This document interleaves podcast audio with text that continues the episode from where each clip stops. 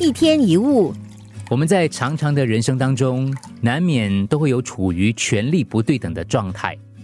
所以这个时候，我们很难完全不当别人的情绪垃圾桶。只是我们可以多一点自我提醒，不要因为自己当了情绪垃圾桶，然后自己也没有办法排解，到最后我们又去找另一个情绪垃圾桶，把我们的情绪往他们的身上倒。而通常最后被我们倒垃圾的人，总会是我们比较亲的人，也可能是比较爱我们的人。情绪垃圾影响不只是心理层面，有常常当垃圾桶的朋友，发现自己很容易吸引别人来倒垃圾，一大堆时间都在处理别人的垃圾，而且你当垃圾桶也不见得会被珍惜，常常可以共苦，不一定能够同甘。好事可能都找别人，垃圾桶也会先喊，对不对？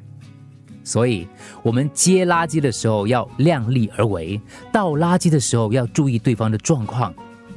如果我们想讨好对方，我们要清楚，单纯接受情绪垃圾是很难让对方快乐的。